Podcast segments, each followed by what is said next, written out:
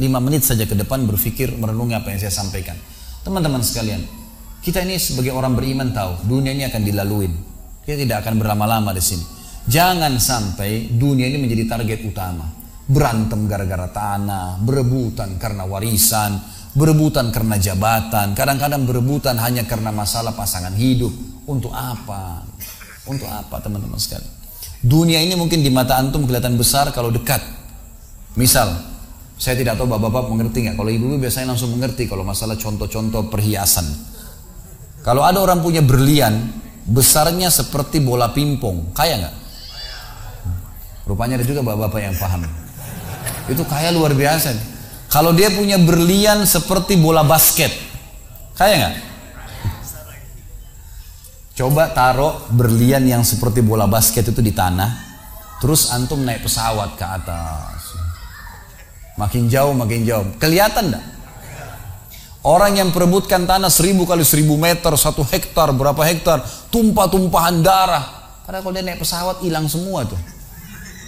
Mobil mewah, bangga-banggaan dengan mereknya. Kalau kita atas pesawat kayak gentong-gentong lagi jalan. Cuma hiasan dunia. Apa yang mau dikejar? Gitu kan? Seorang mukmin tahu dunia hanya fasilitas saja untuk mengejar akhirat. Akhirat yang abadi teman-teman. Akhirat yang abadi kejar di sana. Walad darul akhiratul lahiyal hayawan kata Allah. Darul akhirah tempat akhirat adalah kehidupan yang abadi. Di akhirat kata Nabi SAW, kalau seorang mukmin masuk ke dalam surga, tidak ada capek. Tidak ada capek. Nggak ada gangguan orang. Nggak ada sedih. Nggak ada penyakit. Nggak ada buang air besar. Nggak ada buang air kecil. Makanan dan minuman yang dimakan ahli surga yang tidak dibutuhkan oleh tubuhnya akan keluar dalam bentuk keringat yang lebih wangi dari bau kasturi. Nggak ada lagi masa tua. Nggak ada masa anak-anak. Semuanya berumur 33 tahun dan semua laki-laki akan kembali kepada poster ayahnya Adam 60 siku ke langit 27 setengah meter dan semua perempuan kembali kepada poster ibunya Hawa 40 siku ke langit 17 setengah meter nggak lebih ya daripada itu dan tidak pendek tidak tinggi jadi teman-teman yang pendek nggak usah khawatir gitu kan. ini cuma dunia Sampai orang beriman pun tahu kalau ada orang lahir dalam kondisi fisiknya luar biasa, matanya buta, telinganya tuli, tangannya, kakinya semua putus, gitu kan? Itu tetap bagi orang beriman punya nilai, karena itu cuma dunia. Begitu dia meninggal, jasadnya akan dimakan oleh tanah, sebagaimana sabda Nabi SAW, semua jasad kalian akan dimakan oleh tanah kecuali tulang ekor kalian yang darinya Allah akan tumbuhkan kalian. Di akhirat ditumbuhkan jasad yang baru, itu yang akan hidup bersama kita di surga atau di neraka gitu kan? Jadi ini cuma dunia sebentar. Untuk apa dikejar teman-teman sekalian? Ingat Nabi SAW pernah keluar dalam hadis Bukhari dari masjid beliau kemudian beliau menggambar kotak. Lalu beliau mengatakan inilah kotak kehidupan manusia. Seperti meja ini misalnya inilah kotak kehidupan manusia. Lalu Nabi SAW menggaris dari luar kotak di bawah kaki beliau digaris dilewatin kotak ini sampai melewati kotak tengah di depan panjang Lalu kata Nabi SAW, ini angan-angan manusia. Ini angan-angannya. Angan-angannya melampaui kehidupannya. Lebih 500 tahun ke depan. Padahal umurnya cuma 60-70. Gitu. Lalu Nabi SAW menarik dengan tongkatnya dengan keras dari sisi kanan garis kotak. Digaris dengan keras sampai terbongkar tanah itu digaris. Dan memutus garis tengah itu. Lalu beliau mengatakan, dan ini kematian yang akan datang memutus angan-angannya. Di Jakarta kemarin teman-teman sekali. Ini bukan nakut-nakutin, tapi di Jakarta kemarin begitu. Ada orang keluar dari mall, kisah nyata. Bawa kresek banyak sekali, habis belanja buat keluarganya. Mobilnya Masya Allah mewah luar biasa. Super lux, paling mahal. Parkir, begitu melihat tukang parkir, Alhamdulillah. Tukang parkirnya sangat senang nih, karena ini orang kaya, pasti kasih tip yang banyak gitu. Naik di mobilnya, di starter mobil, tidak pakai supir kebetulan, dia nyalain, mobil di depan ada, mobil di belakang ada. Jadi terhimpit Tiba-tiba orang ini atau starter mobilnya diinjak gas dengan sangat keras mundur ke belakang, nabrak mobil di belakang, hancur total. Tukang parkirnya pun tadi jadi marah. Pak, apa nggak lihat ngambil marah-marah? Tapi anehnya orang ini gasnya terus kencang, ah, gitu ribut, gitu kan? Maka tukang parkir curiga, dibuka pintu orang itu sudah meninggal dunia. Teman-teman sekalian, pernah nggak orang ini berpikir dia akan mati pada saat keluar dari mall? Kalau dia tahu dia tidak bakal keluar ke mall tuh. Di depan rumah, di depan mata saya pernah ada orang meninggal di, di, di rumah sakit ayah saya. Kebetulan di Makassar beliau punya rumah sakit dan itu di pinggir jalan raya. Sore hari, subhanallah ada anak muda. Saya pas lagi di teras lantai dua rumah ayah saya itu kelihatan jalan raya. Jadi kelihatan orang kejadian ini. Ada anak muda lagi pakai motor, waktu itu motor baru dia jalan. Jadi jalurnya dua jalur gitu kan. Rupanya motor ini eh, apa motor itu dari arah sana, kemudian di sini ada mobil pick up yang pelan jalannya gitu. Ada mobil truk pelan jalannya. Di belakang ini rupanya ada mobil ini mobil truk pelan, di belakangnya ada mobil pick up, mobil pick up ini mungkin kena terganggu. Dia bukan ngelewatin dari kiri, dia keluar ke jalur sebelah. Keluar, motor yang tadi lagi kencang, dia kayak sangka tabrak, meninggal di tempat jatuh tergeletak, motornya dibawa, dicek di rumah sakit ayah saya di klinik, ternyata sudah meninggal dunia. Saya lihat orang itu subhanallah tergeletak. Ada beberapa produk yang dia bawa di motornya. Lalu saya bertanya, saya mau hasabah sendiri. Orang ini pernah berpikir nggak ya untuk keluar rumah tadi akan dia tabrakan, dia akan jatuh? Saya yakin tidak. Kalau dia berpikir dia tidak akan keluar dari rumahnya.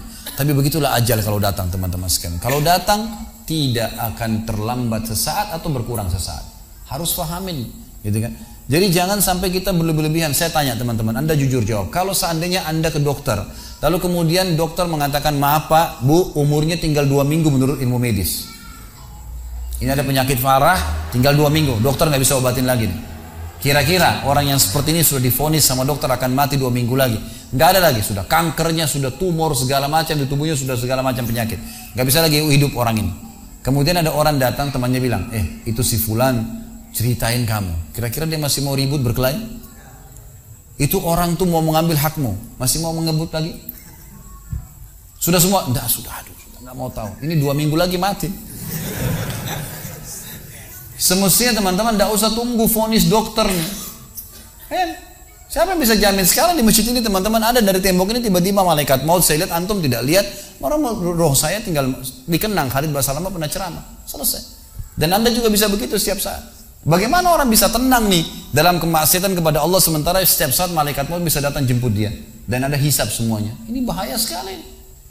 Baik, saya pernah mengadakan pelatihan teman-teman sekalian di masjid yang besar. Masya Allah mungkin seperti ini malah lebih besar. Lantai dua juga seperti ini dan penuh. Di lantai dua itu ada banyak ibu-ibu akhwatnya. Saya bicara masalah kematian selama dua jam materi lengkap. Kemudian setelah itu saya bilang sama sebelumnya saya bilang sama panitia, panitia tolong supaya lebih hidup suasananya, siapkan kebutuhan jenazah.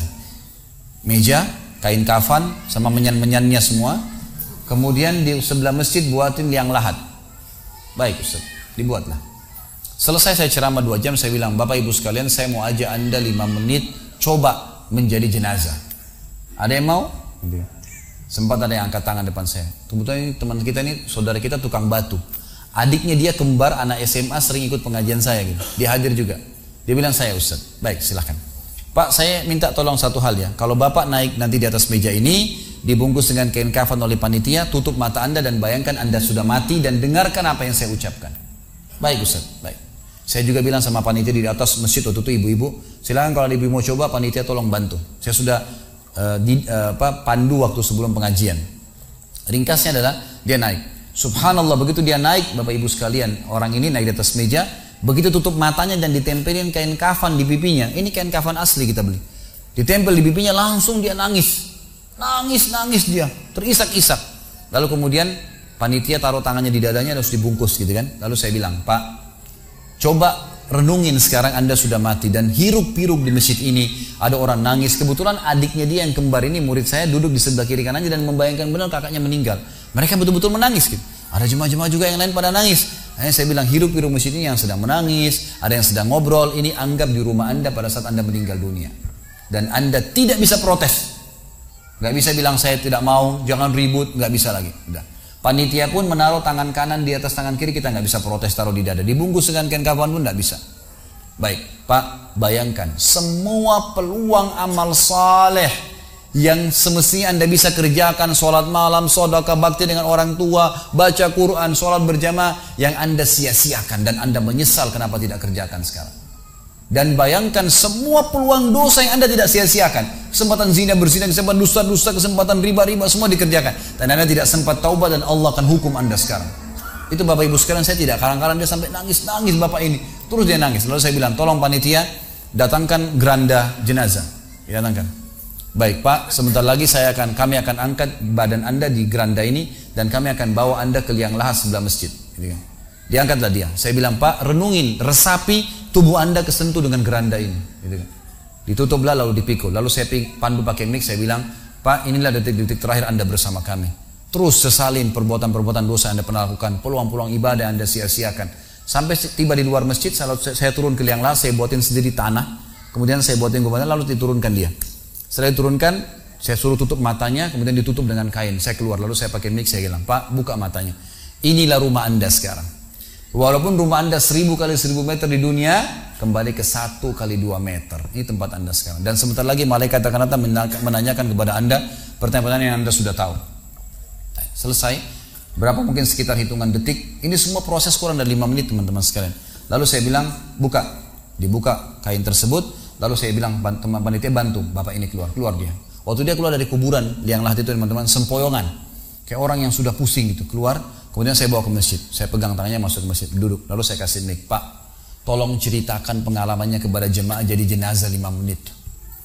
Itu dia pegang mic gemetaran. Ustaz, saya tobat. Saya durhaka sama orang tua. Saya nggak sholat. Saya begini. Ini dia lupain ada ribuan jemaah depannya nih. Dia nangis-nangis. Sebutin semua kesalahannya. Semua pada banyak ikut nangis. Dia uh, kayak orang ketakutan betul. Gitu kan. Baik, selesai. Saya panggil siapa lagi yang mau coba? Dua, tiga, empat orang. Rata-rata semua begitu keadaannya. Gitu kan. Alhamdulillah mereka sadar seketika pada saat itu. Lalu kemudian saya bilang, penutupan, ada bahkan ibu-ibu yang coba di atas pingsan, ibu itu. Kita bukan nakut-nakutin, tapi memang saya praktekin. Lalu saya bilang begini, Bapak Ibu sekalian, sebagai penutup acara saya bilang pada saat itu, bahwasanya ini hanya praktek jadi jenazah. Tapi ini ya akan datang satu waktu Anda dibungkus kain kafan tidak bisa kembali lagi. Sekarang masih bisa kembali beramal soleh. Dan ini pernah diperingatkan oleh Hasan Basri rahimahullah. Beliau pernah ngantar jenazah diikuti oleh seseorang. Lalu Hasan Basri tanya, wahai fulan, kalau seandainya jenazah ini tiba-tiba hidup sekarang, apa yang dia kerjakan? Kata orang ini, tentu dia akan sholat, dia akan puasa, dia akan ngaji, dia akan kerjakan ibadah-ibadah. Kata Hasan Basri, kenapa? Dia bilang karena dia sudah mati, dia tahu nilainya ibadah itu. Kata Hasan Basri, yang kau ucapkan benar, tapi di depan matamu ini tidak bisa hidup lagi. Kamu sekarang masih hidup, kerjakan seperti dia kalau dia hidup. Jangan tunggu itu, gitu kan? Ingat teman-teman, pujian teman, ancaman teman, atau orang sekitar kita hanya sepanjang lidahnya. Kamu hebat ya, kamu kaya ya, kamu gagah ya, kamu cantik ya, sepanjang lidahnya demi Allah. Mau apa itu? Apa yang mau direbut? Orang-orang setengah mati sholat malam sejam dua jam besok ceritain ke orang hanya butuh pujian sepanjang lidah dia. Untuk apa?